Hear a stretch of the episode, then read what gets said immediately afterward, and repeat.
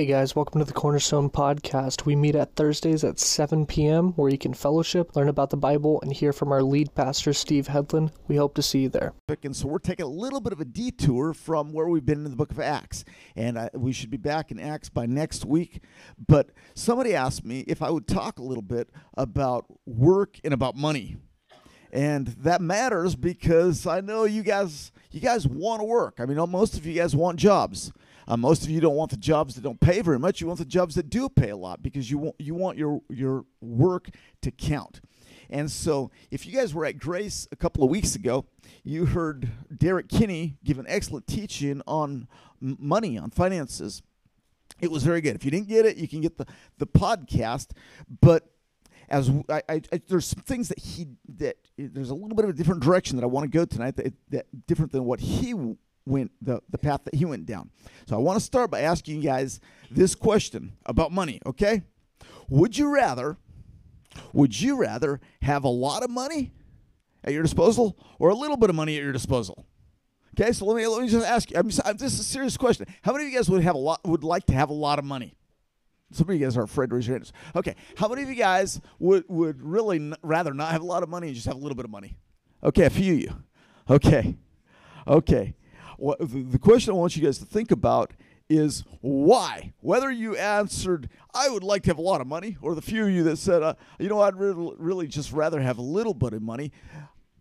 The important question, the most important question is not would I like to have a lot, or would I like to have little, or if I had whatever I have, how should I spend it, or how should I invest it, or where, how much should I tithe? The most important question in regards to money is why. Why do you want a lot or why do you want a little?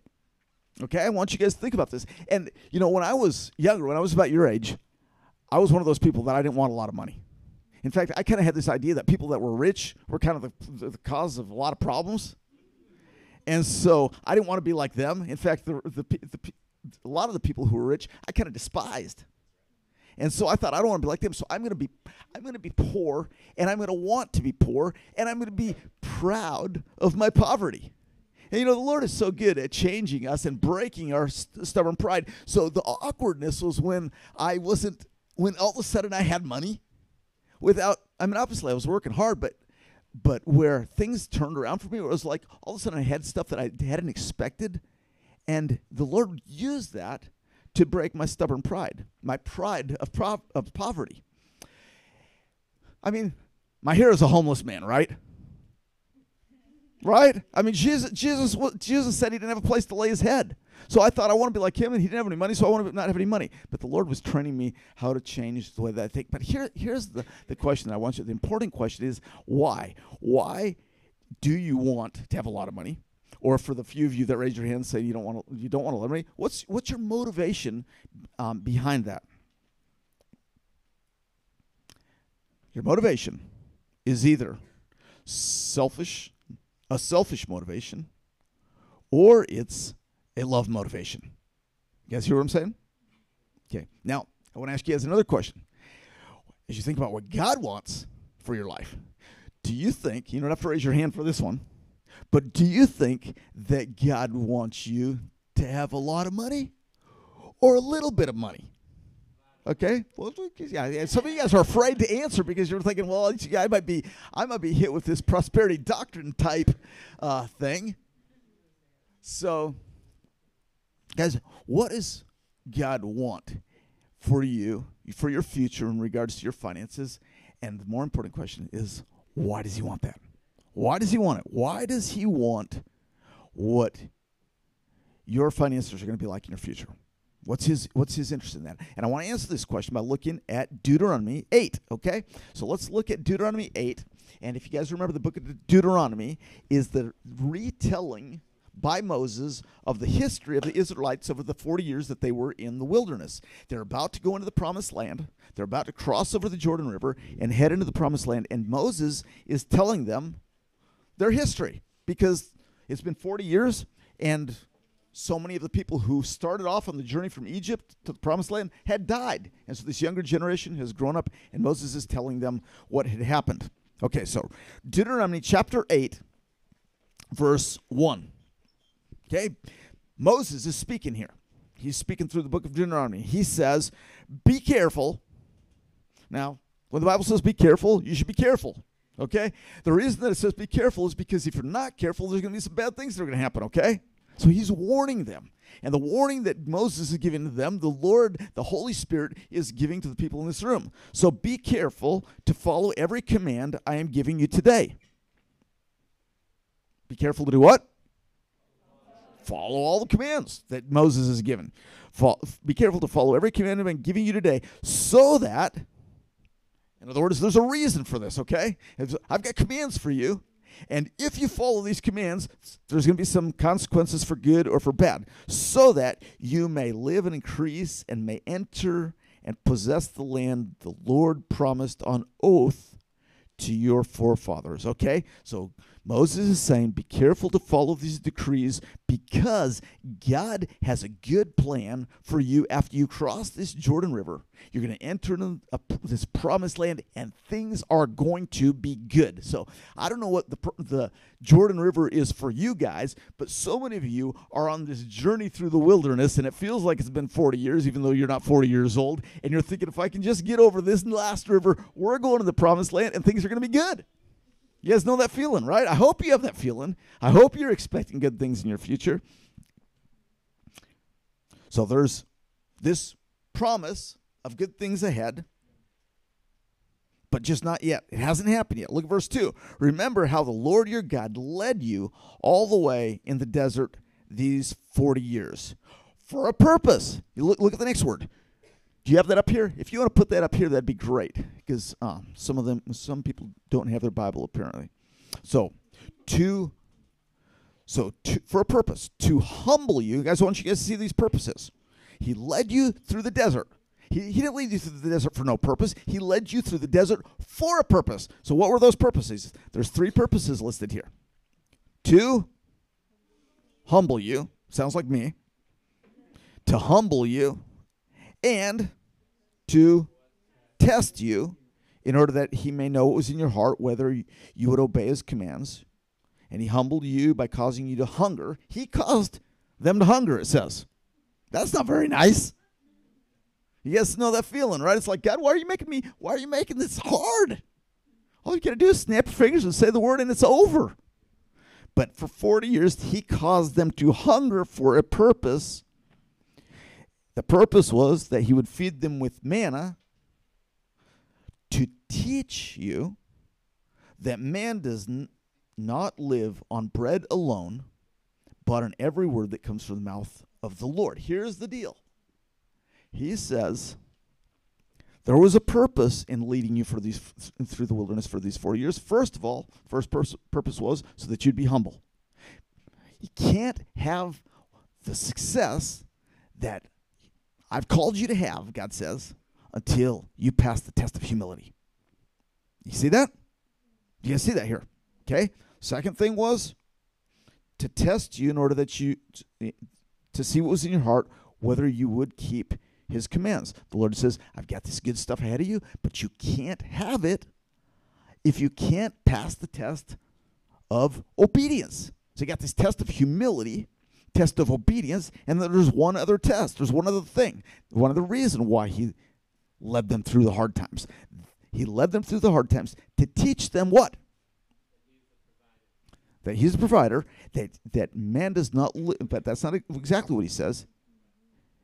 To, to teach them that you, the survival of these people wasn't dependent on the food they ate, but on the word of the Lord. Guys, this is this is a, word of the Lord to us right now. That your success, the success in your future is dependent on whether you understand that you don't need food from the supermarket as much as you need food from the super God. Do you guys understand? That's the point. He's like, I'm bringing you for 40 years through hard times until you understand that you need my word more than you need some food. That's the point. That was the point of 40 years in the wilderness. Now, some you guys haven't been 40 years yet. I hope you don't got to be 40 before all this is before this promised land comes. I hope that you can learn these things now. That's what we're talking about this right now. Verse 6. Let's skip down to verse 6. Observe the. Actually, let's skip past that because we're going to run out of time. Verse 9. Verse 10. Let's look at verse 10. When you have eaten, here's the deal. You guys are going to the promised land. It's going to be really, really good. But when you have eaten and are satisfied, then there's something you guys need to remember to do. And he's telling them this because he knows that it's going to be really easy to forget. So when things are good for you, I mean, think about what think about how successful the people in this room are going to be in the future. Right now, if we added up all the 2018 adjusted gross incomes for the people in this room, we might be able to buy an old Toyota truck.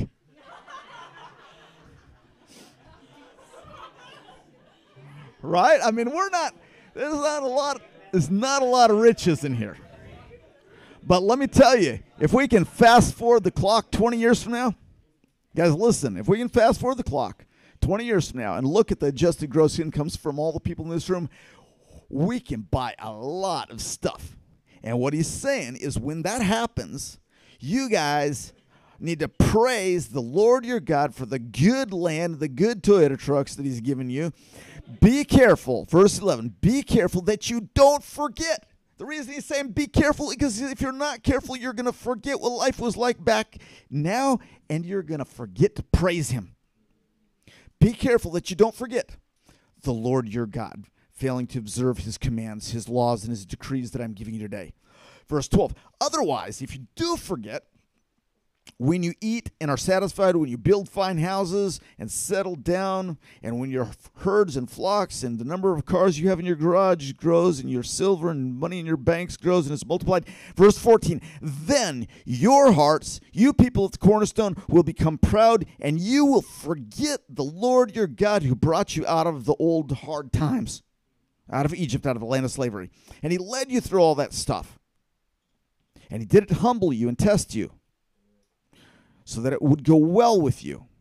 In verse 17, you might say, you people at the cornerstone, 20 years from now, might be saying, My power and the strength of my hands have produced this wealth for me. Guys, let me ask you that is this. Why has God blessed America? Yeah, you've been listening to me. That's right. Okay. You ask almost anybody to ask, ask almost anybody you know, why is God blessed America? You know what they say? We worked hard. What's what's the other reason they say? We worked hard and we were good. Okay? That's the answer they give.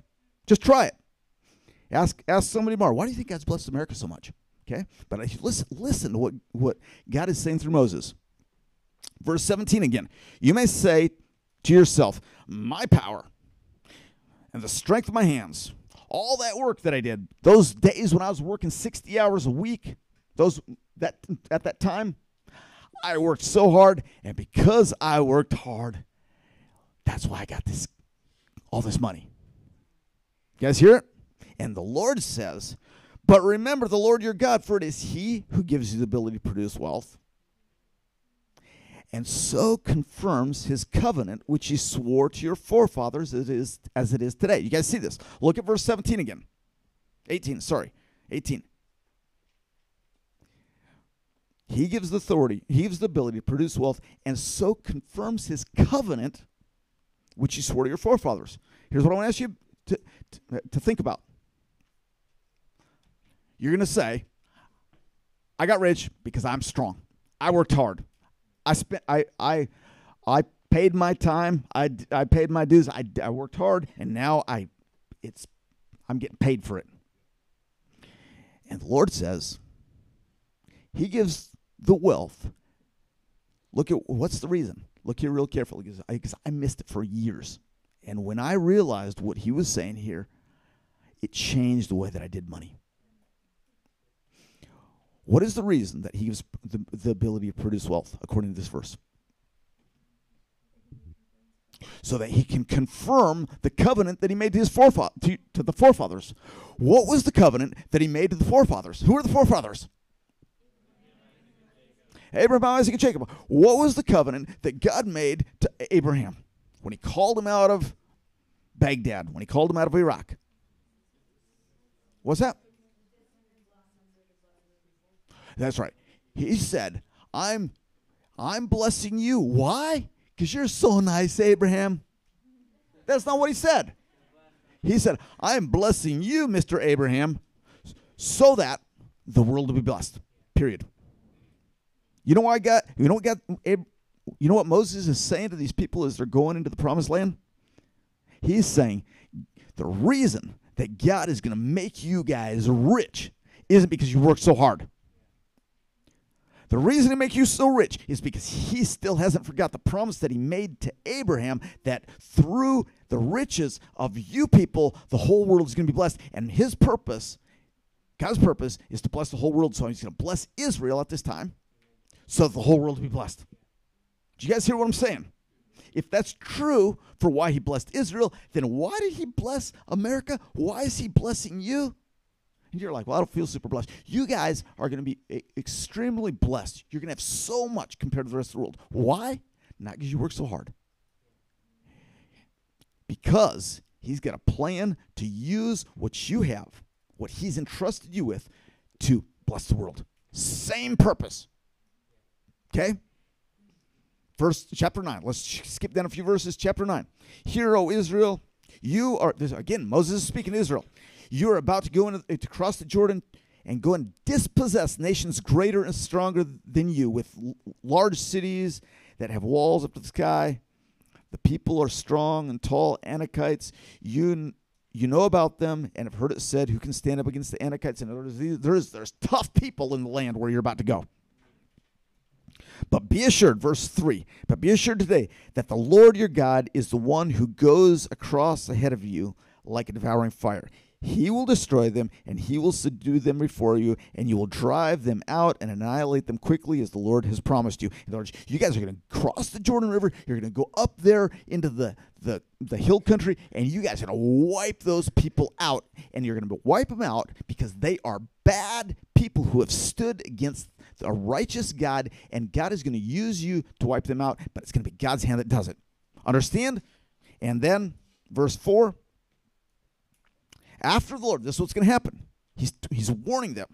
And the warning is to us also. Verse 4 After the Lord your God has driven them out before you, do not say to yourself, Here's the warning The Lord has brought me here to take possession of this land because of my righteousness. I'm a good person, so God blessed me.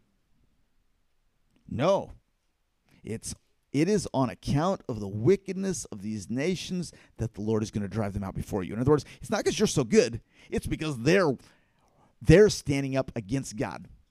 They're resisting God. They're rebelling against God. So I'm going to use you to wipe them out, but it's not because you guys are so good. Do you guys hear what he's saying to them? It is not because, verse 5, it is not because of your righteousness or your integrity that you're going to take possession of the land, but on account of the wickedness of these nations, the Lord your God will drive them out before you. Two, look at this.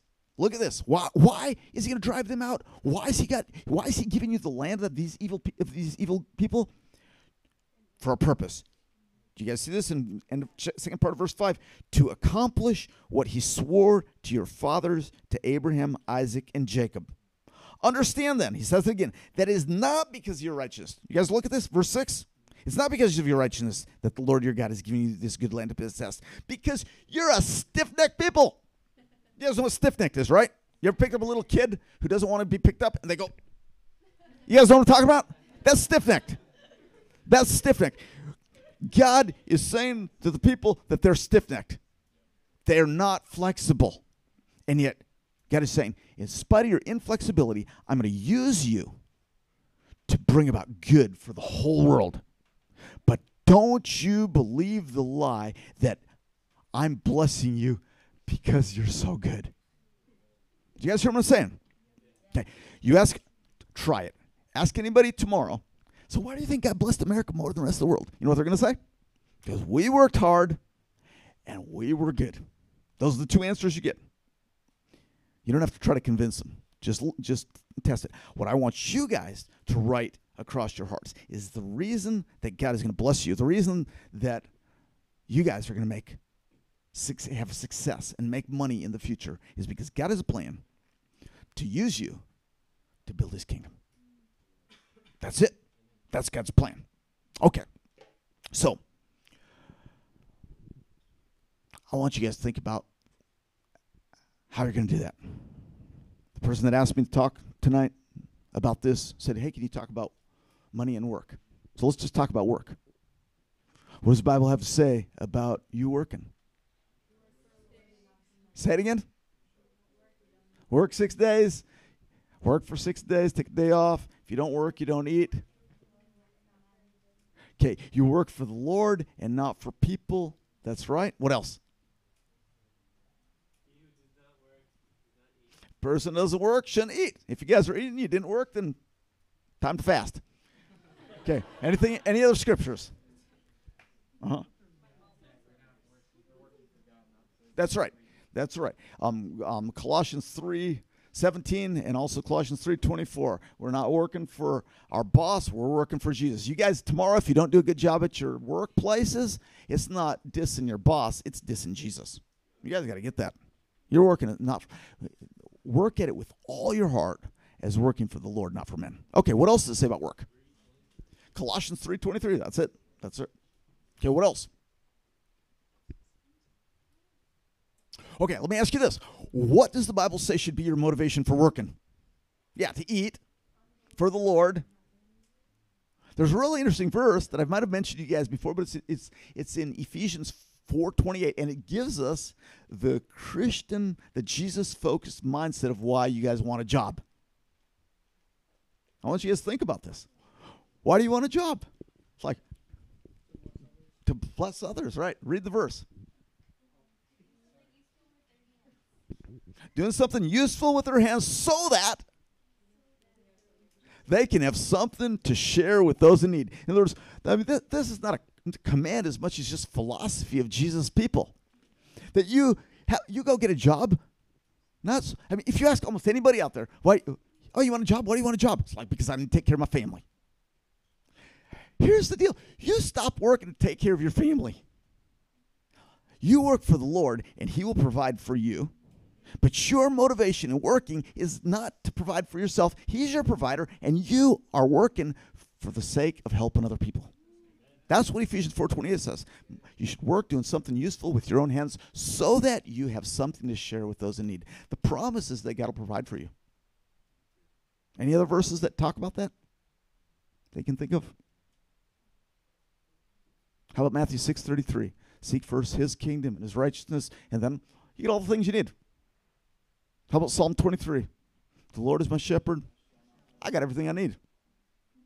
How about Proverbs 3, 5, and 6? Trust in the Lord with all my heart. Lean not on my own understanding. All, all my ways, acknowledge him, and he makes my paths straight. Any other verses? Okay, guys, this is what we're going to do right now. We're going to, we want to, this is our first, this is the first merge of the semester. Yeah.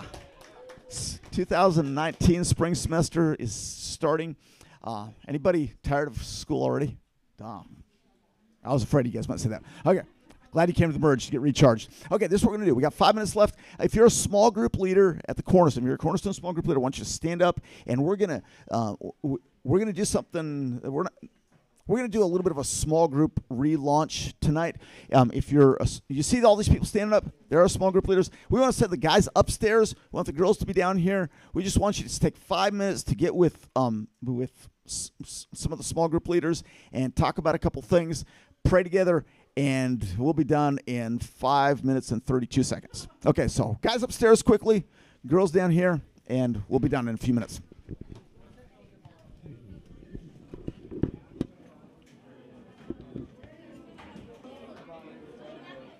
Thank you so much, Cornerstone family, for tuning in. We'll see you next time.